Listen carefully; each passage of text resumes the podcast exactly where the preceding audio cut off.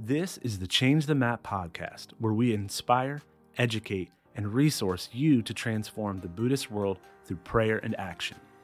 Join us as we explore the mystical world of Buddhism, discover its unique challenges, meet Buddhist background followers of Jesus, and engage in strategic prayer to change the spiritual map of the Buddhist world. This month, we're joined by Pierce. Pierce is a longtime global worker serving in the Buddhist world. On this month's episode, Pierce shares his journey into missions and how God is opening doors into one of the most remote and unreached countries on earth.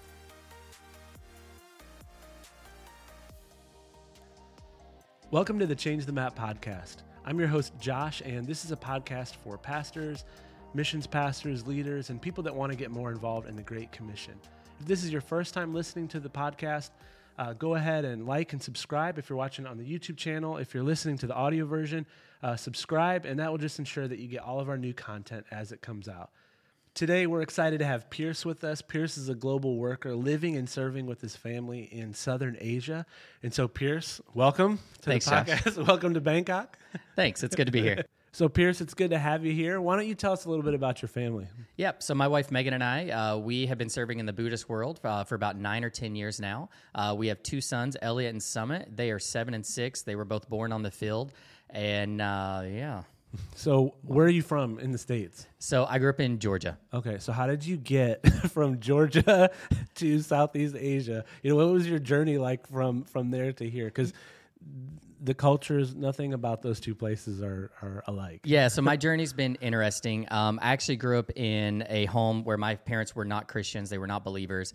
Um, I grew up in this really small town in Dalton, Georgia. We were really poor, we didn't have a lot. Um, and I remember when I was three or four years old, my parents got divorced. Uh, my dad moved out. He lived a couple miles down the road from where we grew up but I would go years of my life without seeing him. Just never really had that mm. relationship with my father. Um, I don't ever remember a time in my life where my dad hugged me or even said that he loved me. Uh, and my mom, on the other hand, she uh, faced addiction to alcohol and drugs, and so my childhood was just filled with chaos. And uh, I remember when I was 15 years old, I came home from a trip with some friends, and I come to my house, and my house was empty. And after a few days, the power got shut off, the utilities, the water, everything.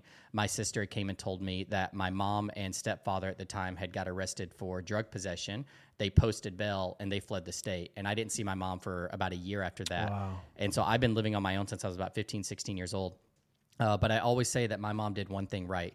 There was this little Baptist church in our town that had a bus ministry, and every Sunday morning and every Wednesday night, uh, that that bus would come through our trailer park, and my mom would force me onto that bus so that she could have a free babysitter.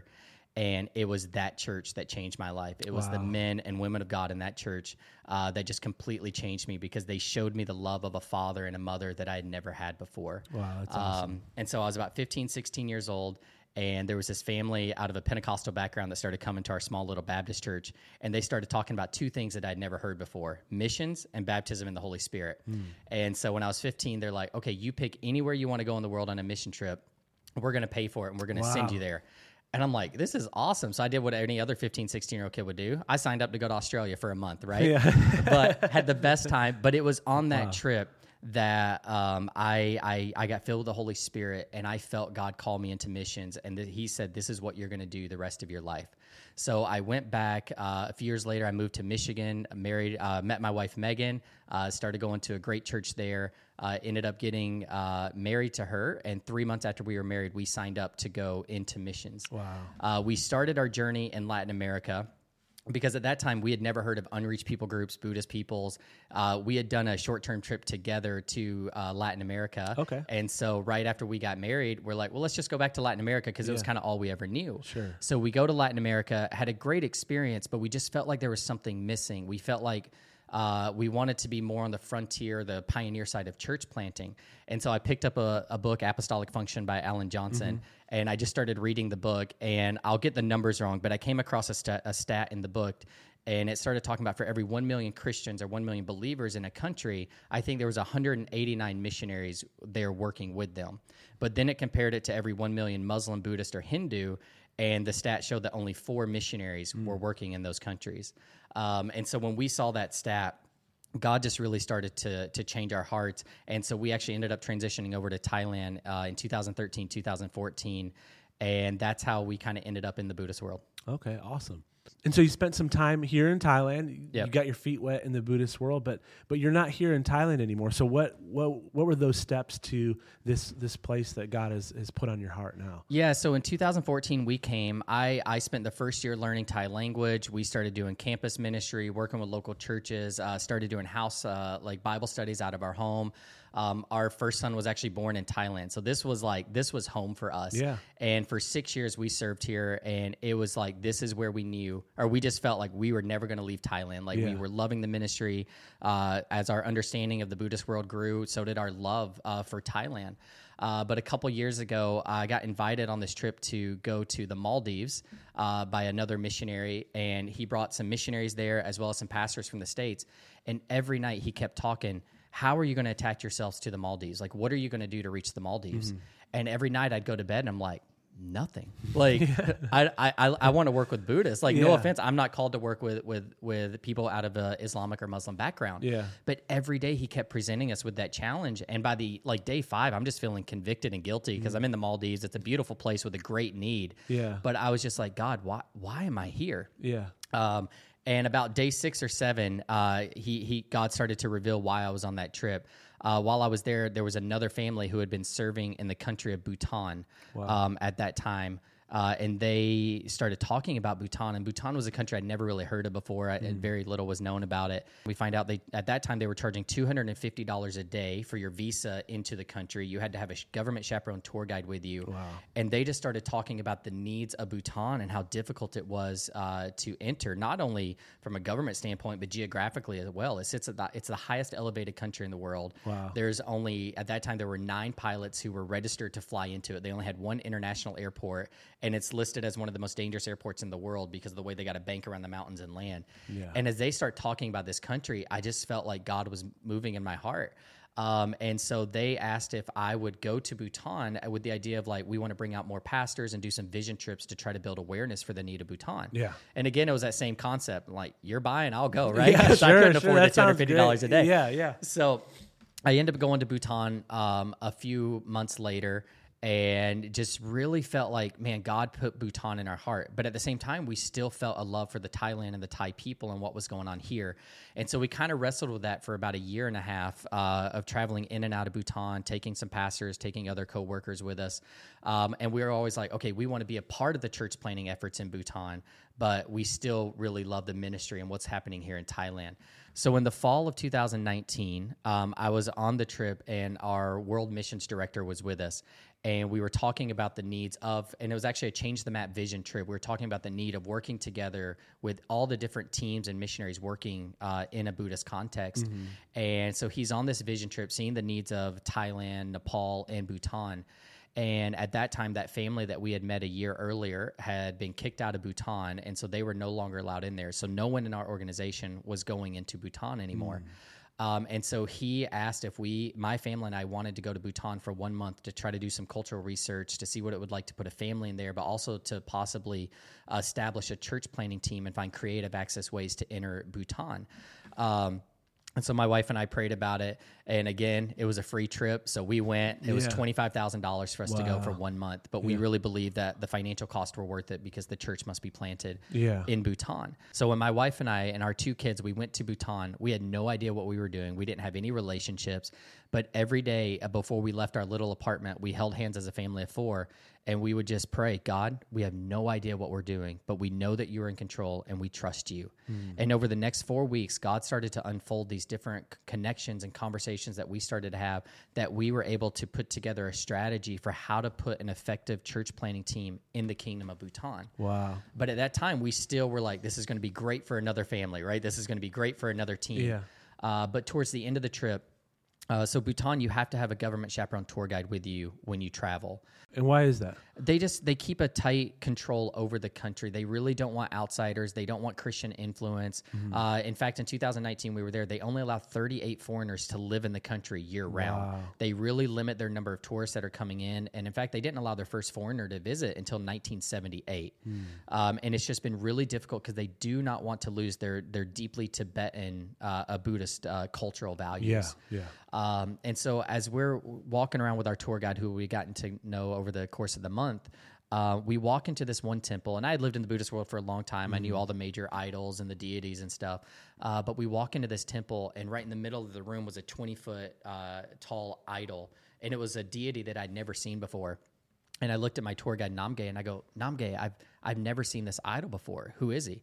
And Namgay looks at me. He's like, I don't know. I've never seen it before either, right? Wow, And. I'm like, okay. But what I thought was interesting is I then watch Namgay go up to the foot of the the idol, and he begins to prostrate before it, and he begins to do the three uh, circumventions. Circumambulations. Yes, okay. Just walk around it three times. and he begins to walk around the temple, prostrating every third step. Yeah. And then he goes and he starts ringing the bells. He lights the incense.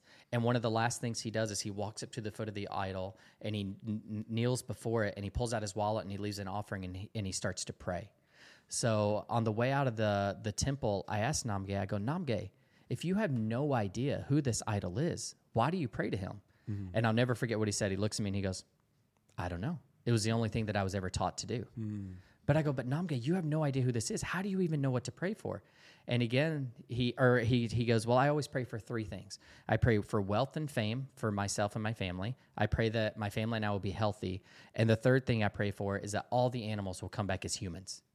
But again, I go, Namgay, why do you pray those three things specifically? Yeah. And again, he looks at me and he goes, I don't know. It was the only thing I was ever taught to do. Hmm.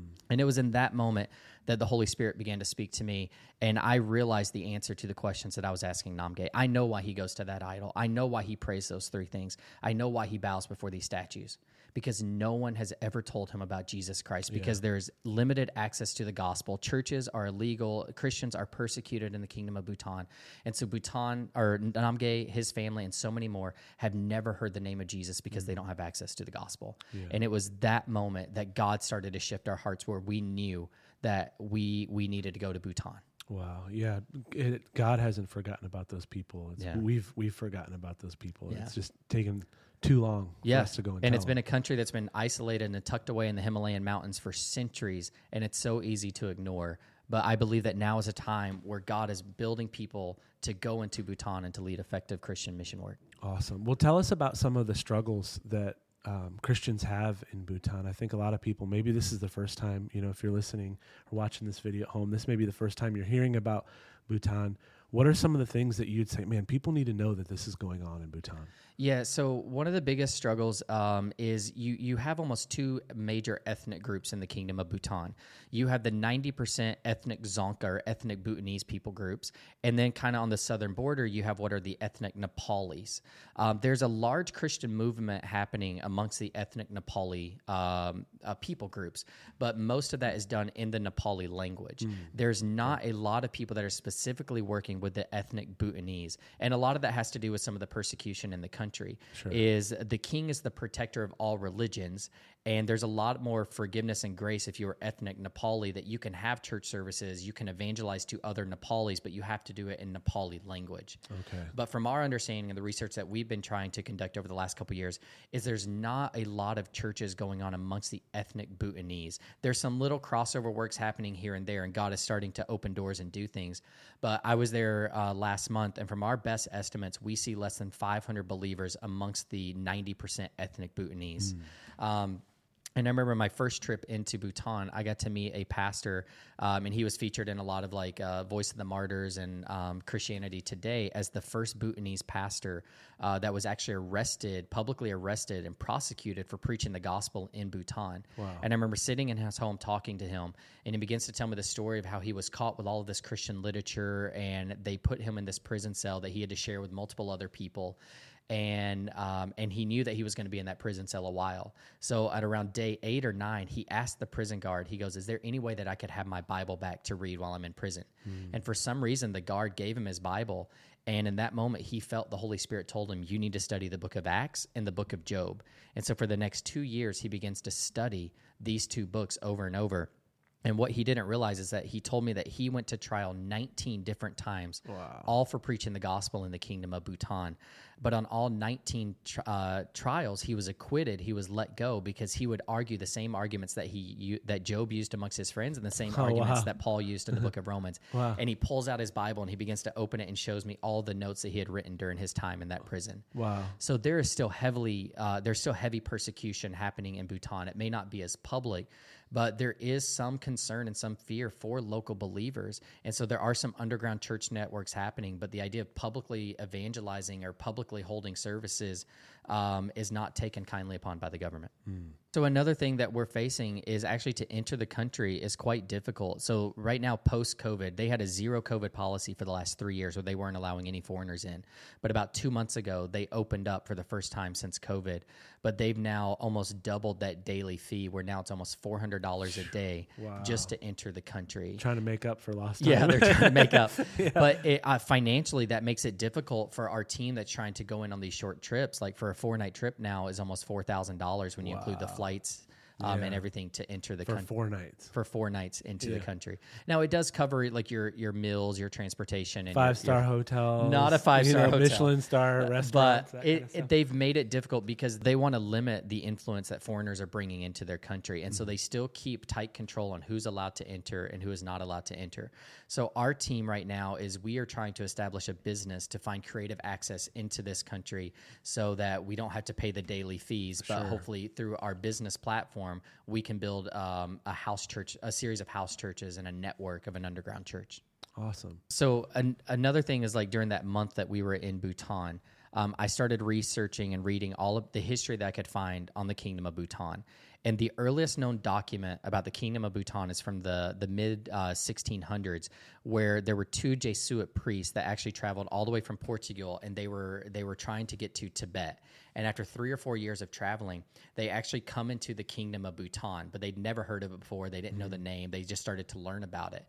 And as soon as they came into the kingdom, they were immediately robbed uh, by these I don't know what you'd call it. bandits. Them. Yeah, bandits. yeah, there it is. They were immediately robbed by these bandits, uh-huh. and the king of Bhutan at the time finds out about these foreigners that were coming in and how they were robbed. So he calls them to come to his palace, and he ends up finding the bandits who had robbed them and he gave back the all the belongings to the Jesuit priest. Mm-hmm. And so he starts getting to know the Jesuit priest and they start developing conversations where they start telling him about Jesus and they start like you know telling about their their gospel mission and all the things that they're doing. And the king was so receptive. His name was Shabdrung and this document's actually sitting in a museum in Europe somewhere. And the king was so receptive of their message that he actually dedicated a tiny portion of his house to an altar where they were able to hold like services. Wow. And then over the course of the next several months, the king forced two of the Buddhist lamas to convert to Christianity. Really? And he went and he he he told them like you need to go with the missionaries and start preaching. Mm. And so all the missionary the the two Jesuit priests they started traveling around, they started preaching and they started to construct a church. But the two missionaries were just they were dead set on going to Tibet mm. that the king was begging them to stay but they just kept saying, no, we, are going to Tibet because there's a mission home there. And so after about a year in the country, they ended up leaving Bhutan. And that is the earliest Christian presence that wow. we have in the kingdom of Bhutan. But these two Jesuit priests felt they were, their call was to Tibet. And so they ended up leaving, and everything that was started eventually fizzled out and died. Mm-hmm. And they go to Tibet, where I think they died within a couple years after reaching there. Wow. But I say that story because and I'm not going to question their calling or anything like that. Only they know what God God called them to do.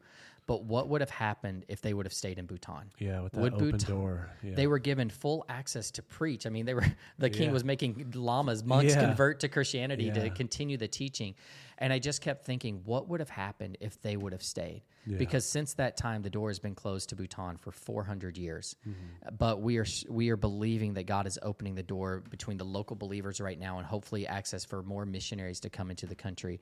We're believing that the time for Bhutan is now. Yeah, well, I think that's a good way to to kind of close in in prayer with the question what what would happen would have happened what could happen yeah. if we if we see god open doors you know do it again lord you know yeah. if god can do it with that guy he can do it with with yeah. the new government um, that's here now. And so what are a few things that we can be praying for uh, over the next this next month? Um, how can we be praying for bhutan? Because I, I, do want us to ask ourselves that question you know? Yeah. what could happen if, if we see god move the way he did in the 1600s? Yeah, I think a few things for me is like pray for access for workers. It's incredibly difficult to enter, but pray that God provides supernatural access and visa platforms for more workers to minister in the kingdom of Bhutan. Mm-hmm. The second thing I would pray for is persecuted believers. They face trials and obstacles that many of us have never met before. Yeah. Um, and we just pray that God is with them and gives them peace and strength during this time.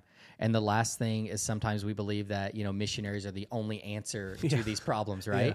But hey, if the doors are going to remain closed, then we pray for the local believers in that country. We pray that they have boldness Yeah. and that they're equipped to preach the gospel without fear, um, and just that they would be sold out 100%. Yeah, awesome.